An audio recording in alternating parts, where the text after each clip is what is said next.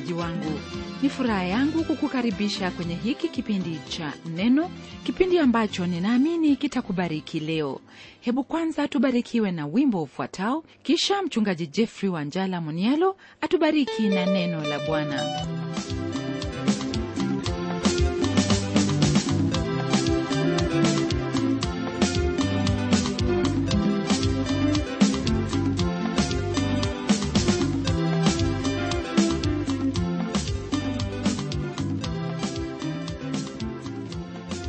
siku ni hii ndugu msikilizaji ambayo mungu ameifanya kwa ajili yetu nasi twafaa kufurahia na kumshangilia.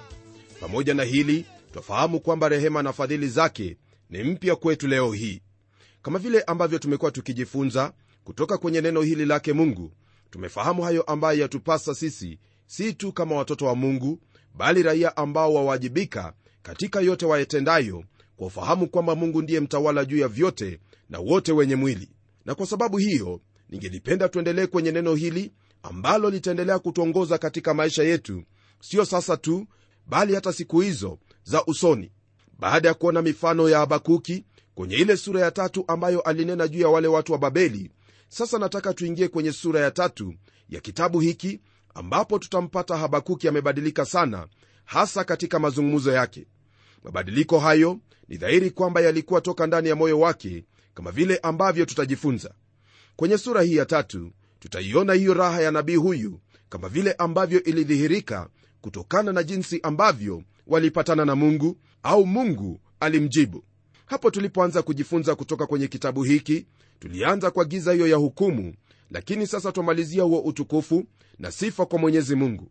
Ni kwenye sehemu hii ndipo wapata haliyo ya ujasiri ulio katika imani kwa mungu kama inavyoonekana katika maisha ya nabii huyu habakuki twaweza kugawanya sura hii kwenye sehemu tatu ikiwa aya za kwanza mbili kuna hayo maombi kutoka kwa nabii huyu kisha kwenye aya ya tatu hadi 17 kuna ratiba yake mungu na mwisho kuna hali ya nabii baada ya kujibiwa maswali yake yote na mungu.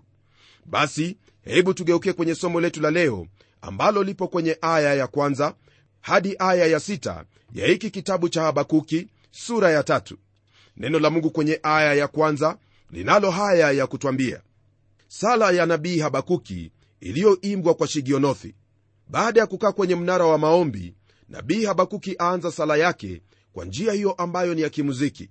Na kwa sababu hiyo ndipo neno lasema kwamba sala hii iliimbwa kwa shigionothi. Shigionothi ni neno la kimziki ambayo ilitumiwa kuelezea jinsi ambavyo mziki hiyo ingeliimbwa au kuchezwa kwenye vyombo vya mziki hili ni neno ambalo mara nyingi twalipata kwenye vile vitabu vya zaburi. Unaposoma utapata hilo neno shigionothi. Naam ombi hili la habakuki ni aina pia ya shairi kwenye lugha hiyo ya kiebrania. Hali ambayo sura hii yaanza yadhihirisha kwamba kuna mabadiliko ambayo yalikuwemo katika maisha ya habakuki. Hali yake ya kumsubiria mungu na saburi aliyokuwa nayo ilimfikisha kwenye sehemu ambayo ilimfungua macho yake kwa hayo ambayo hakuwa akiyajua hapo awali pamoja na imani yake kutiwa nguvu. Hili ndugu msikilizaji ndilo ambalo hutendeka mtu anapomtumai bwana katika kila hali maishani mwake. Imani ni lazima kupitia majaribu siyo ya kuangusha bali ya kuinua na kukufanya kuwa katika kiwango ambacho ungelikifikia kwa njia nyingineyo. Mtume yakobo kwenye sura ya kwanza aya ya pili asema maneno yafuatayo kwa habari za kujaribiwa imani.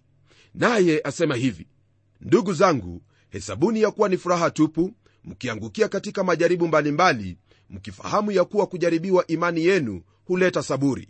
Saburi na iwe na kazi kamilifu mpate kuwa wakamilifu na watimilifu bila kupungukiwa na neno. Kwa hivyo rafiki msikilizaji katika hali yoyote ambayo waweza kujipata ndani fahamu kwamba kuna hilo ambalo mungu atenda katika maisha yako hasa kwa kusudi ya kuwa uwe mkamilifu.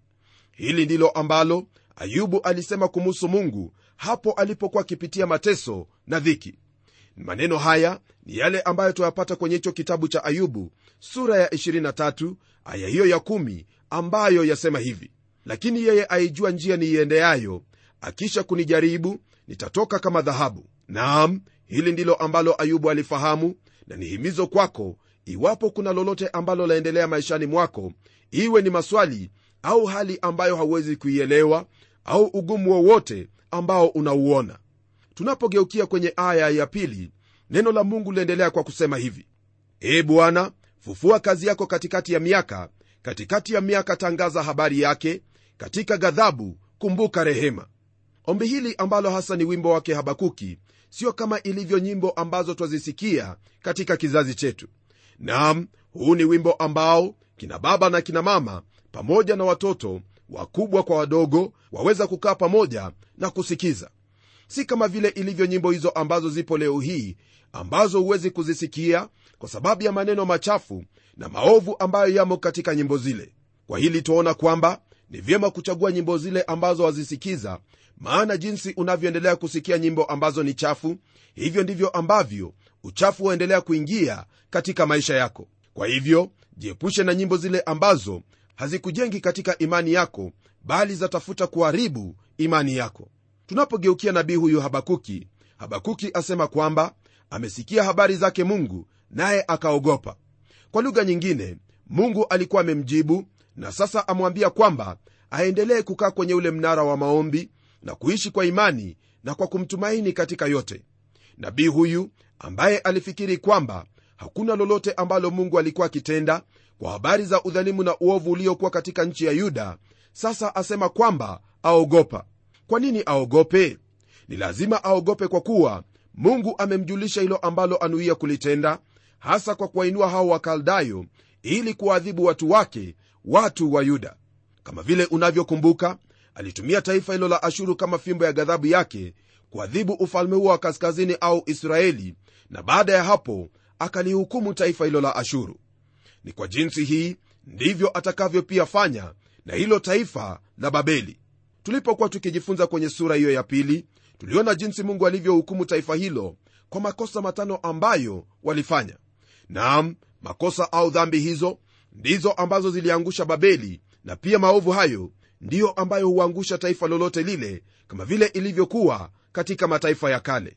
Iwapo taifa lolote litajiingiza kutenda hayo ambayo ni maovu udhalimu pamoja na umwagikaji wa damu taifa hilo haliwezi likakawia imara maana mwisho wake huwa ni kwamba litaangamia. Habakuki alidhani kwamba mungu hafanyi lolote lile lakini alimshangaa kwani asema ya kuwa aogopa.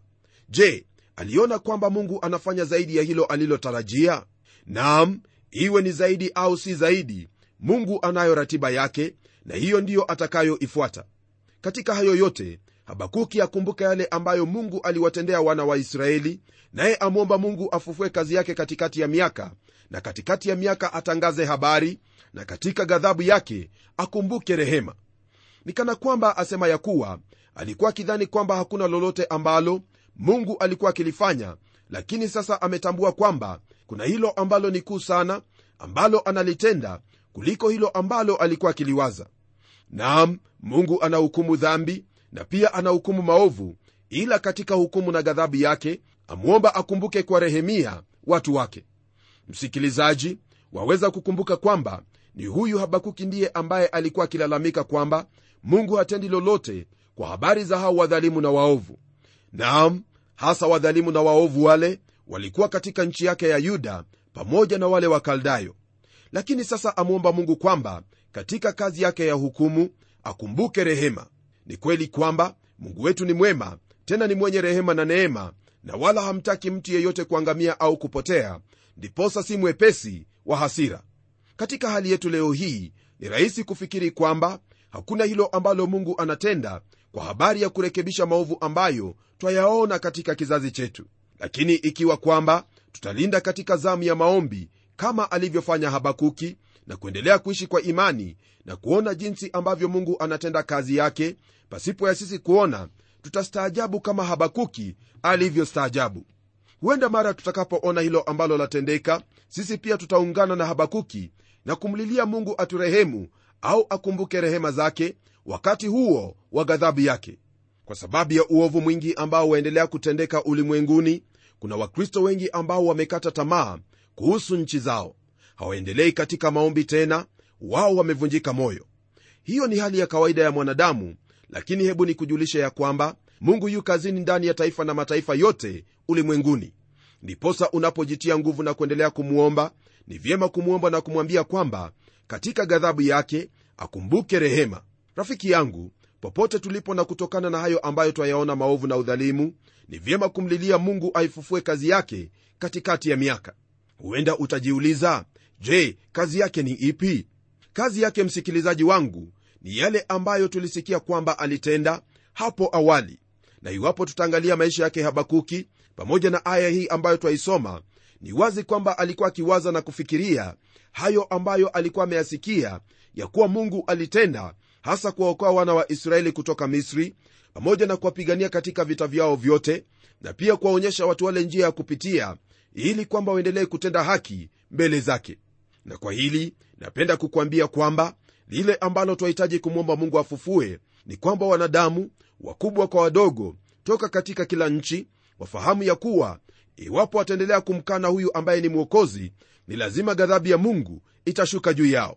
Lakini wawajibika msikilizaji wangu kuendelea kuombea taifa lako ya kwamba mungu afufue kazi yake kwa njia hiyo ya kuwafunulia watu nuru nuru ya uokovu kusudi maovu ambayo tuendelea kuyaona yasiendelee kutendeka katika kizazi chetu. Hilo ndilo ambalo wafaa kulitenda kwa sababu mungu anakutazamia wewe kusimama katika mnara kama alivyofanya habakuki ili kwamba atende hayo ambayo ni ya kurehemia taifa hili pamoja na kizazi chetu. Hili nakuambia kwa kuwa mungu haangalii kikundi ili atende kazi bali yeye humtafuta mtu mmoja tu ambaye yu tayari kusimama kwenye mwanya na katika mtu huyo mungu hutimiza kazi yake unaposoma kwa habari za yosia neno la mungu latuambia jinsi ambavyo wale wafalme waliomtangulia walikuwa ni waovu waliabudu sanamu. Lakini yosia aliposoma neno la mungu alimlilia mungu na kumwomba rehema na kuvunjavunja sanamu ambazo zilikuwemo katika nchi ile na watu wa mungu wakaacha njia zao mbovu na kufuata njia ambayo mungu aliwataka kufuata. Msikilizaji wangu itakuchukua wewe tu kufuata hilo ambalo mungu anataka ulitende nawe utaona kazi hiyo ya mungu ikifufuka katikati ya miaka ikifufuka katika kizazi chetu ikifufuka katika jamii na pia katika nchi yetu pamoja na makanisa kwa jumla.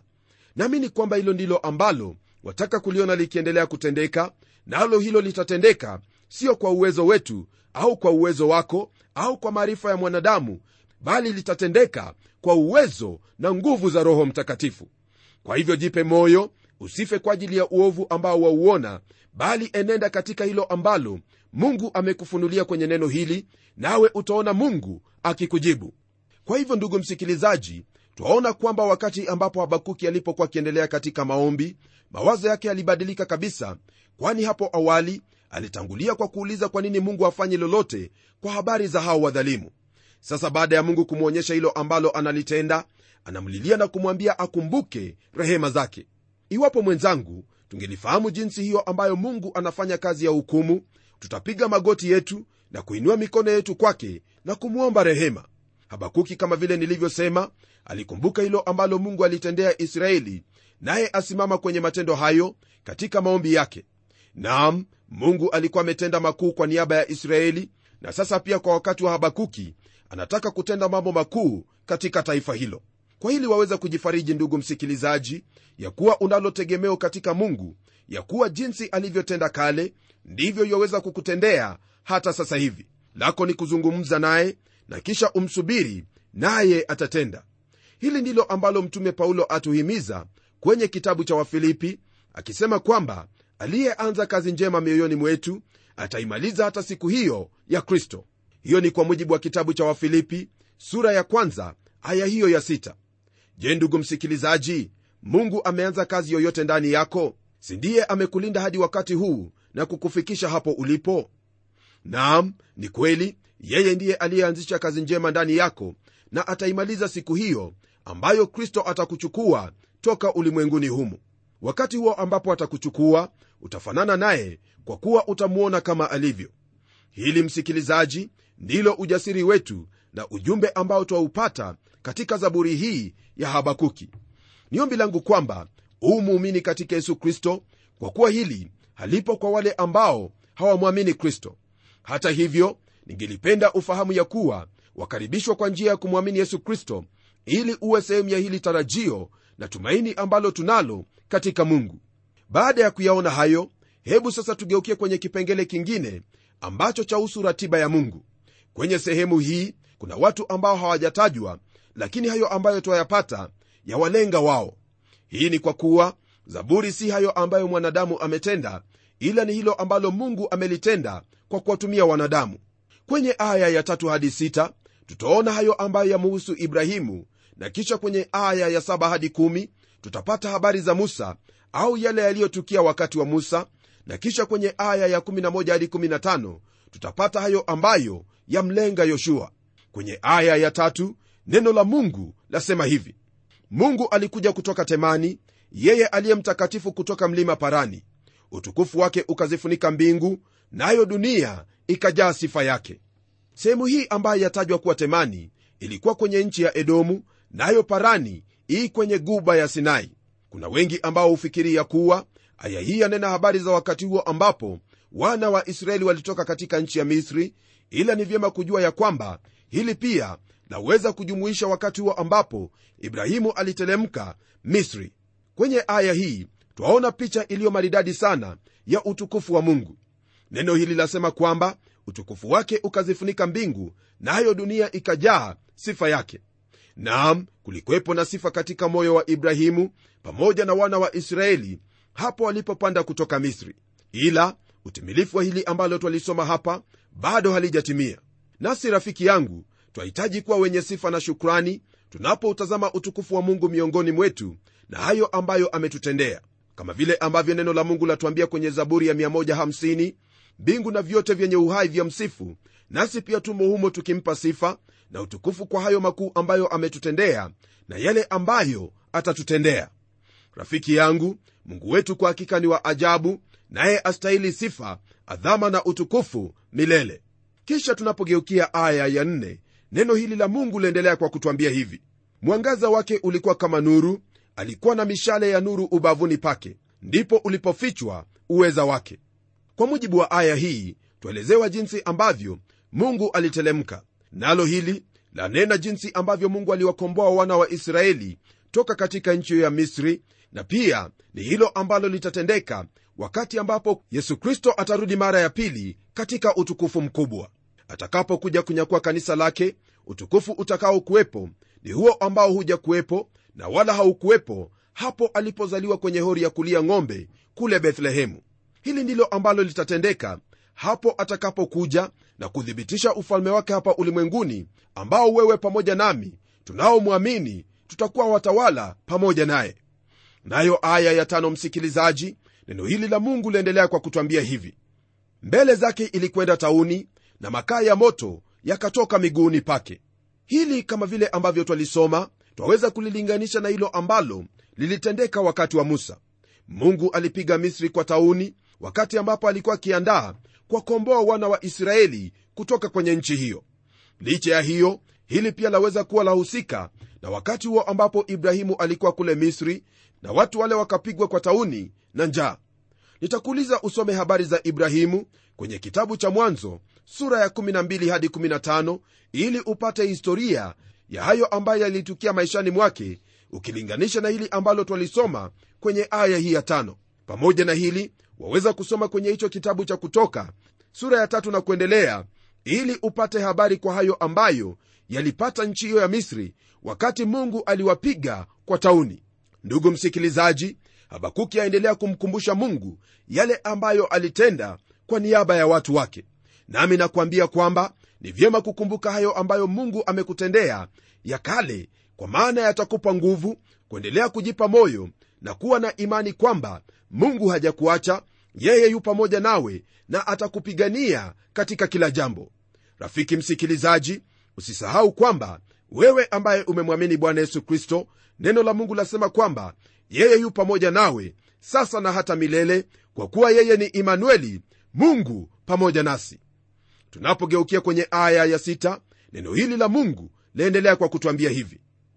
Akasimama akaitetemesha dunia akatazama akawasitusha mataifa na milima ya zamani ikatawanyika vilima vya kale vikainama miendo yake ilikuwa kama siku za kale haya yote ambayo tuyasoma kwenye aya hii msikilizaji yaonyesha jinsi mungu wetu alivyo mkuu na mwenyezi na wala njia na ufahamu wake hakuna anayeweza kujua. Lile ambalo twahitaji kufanya ni kumtukuza mungu katika maisha yetu kwa kutenda hayo ambayo ni ya haki na adili machoni pake. Rafiki yangu sifa hii ambayo ilitoka katika kinywa cha mtumishi wake habakuki ilikuwa ni baada ya mungu kumjibu maombi yake alipokuwa ameendelea kukaa na kumsubiri kwenye ule mnara wa maombi hivyo ndivyo ambavyo wahitaji kuenenda pia katika maisha haya kwa kuwa kuna mambo mengi ambayo ni ya kukuvunja moyo lakini hautavunjika moyo kwa kuwa utaendelea kutembea na kuishi kwa imani katika mwana wa mungu kwa njia ya kulitii neno lake ambalo li kwenye biblia. Naamini kwamba hili ndilo utakalolifanya kwa kuwa wampenda bwana wako.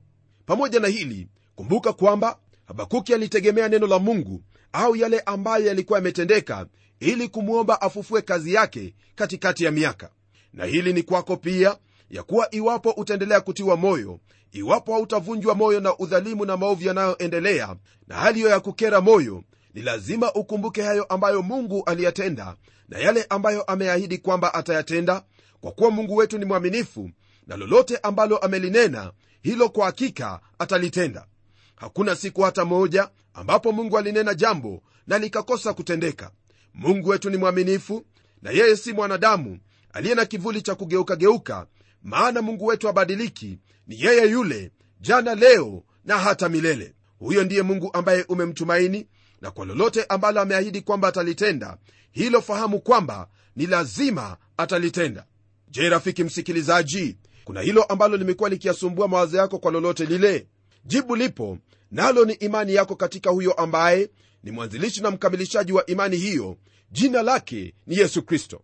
Endelea kumtumaini endelea kuomba na kuendelea kumsubiria maana yeye ni mwaminifu na wala hata kupungukia wala kukuacha kwa kuwa yeye ndiye mchungaji mwema. Rafiki yangu hapo ndipo tumaini letu lipo katika mambo yote maovu ambayo yaendelea. Nam tumaini letu ni katika bwana. Na tuombe. Mungu tena baba wa bwana wetu yesu kristo sifa na utukufu ni wako kwa kuwa hakuna mungu kama wewe.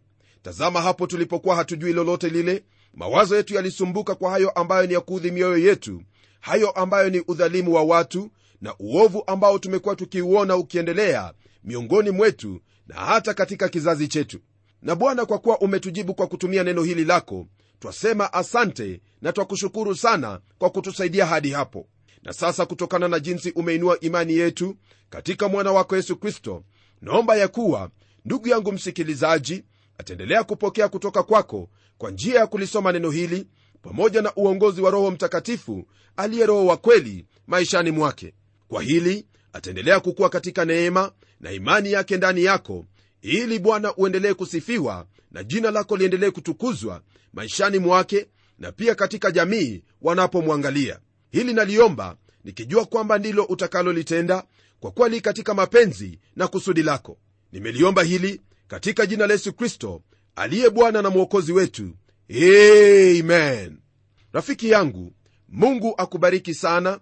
Unapoendelea kumtumaini katika kila jambo liwe ni la ugumu upi fahamu ya kuwa yeye ndiye mchungaji wako mwema na ndiye atakayekuwezesha. Na kwa habari ya kizazi chetu lile ambalo wafaa kulitenda ni kuendelea kumwomba mungu afufue kazi yake katikati ya miaka. Kama vile alivyookoa aendelee kuokoa. Kama vile alivyoponya aendelee kuponya. Kama vile alivyoshawishi aendelee kushawishi ili kwamba wanadamu wote wafikie toba wafikie kumjua yesu kristo ambaye kumjua ni uzima wa milele. Najua kwamba maisha yako kama vile ambavyo utaendelea kuyaishi mbele zake bwana yani kuishi kwa imani yatakuwa ni ushuhuda wa lile ambalo mungu yaweza kutenda katika maisha ya yule ambaye amemwamini. Tembea kwa imani ishi kulingana na neno la mungu naye mungu atakutendea mema na zaidi ya yote utakuwa nuru ambayo yaangaza katika kizazi hiki chenye giza. Na hadi tutakapokutana tena kwenye kipindi kijacho na kutakia rehema na neema zake mwenyezi mungu ili ujaliwe katika yote hayo ambayo mungu ameyaweka moyoni mwako kutenda ili jina lake litukuzwe. Ni mimi mchungaji wako jofre wanjala munialo na neno litaendelea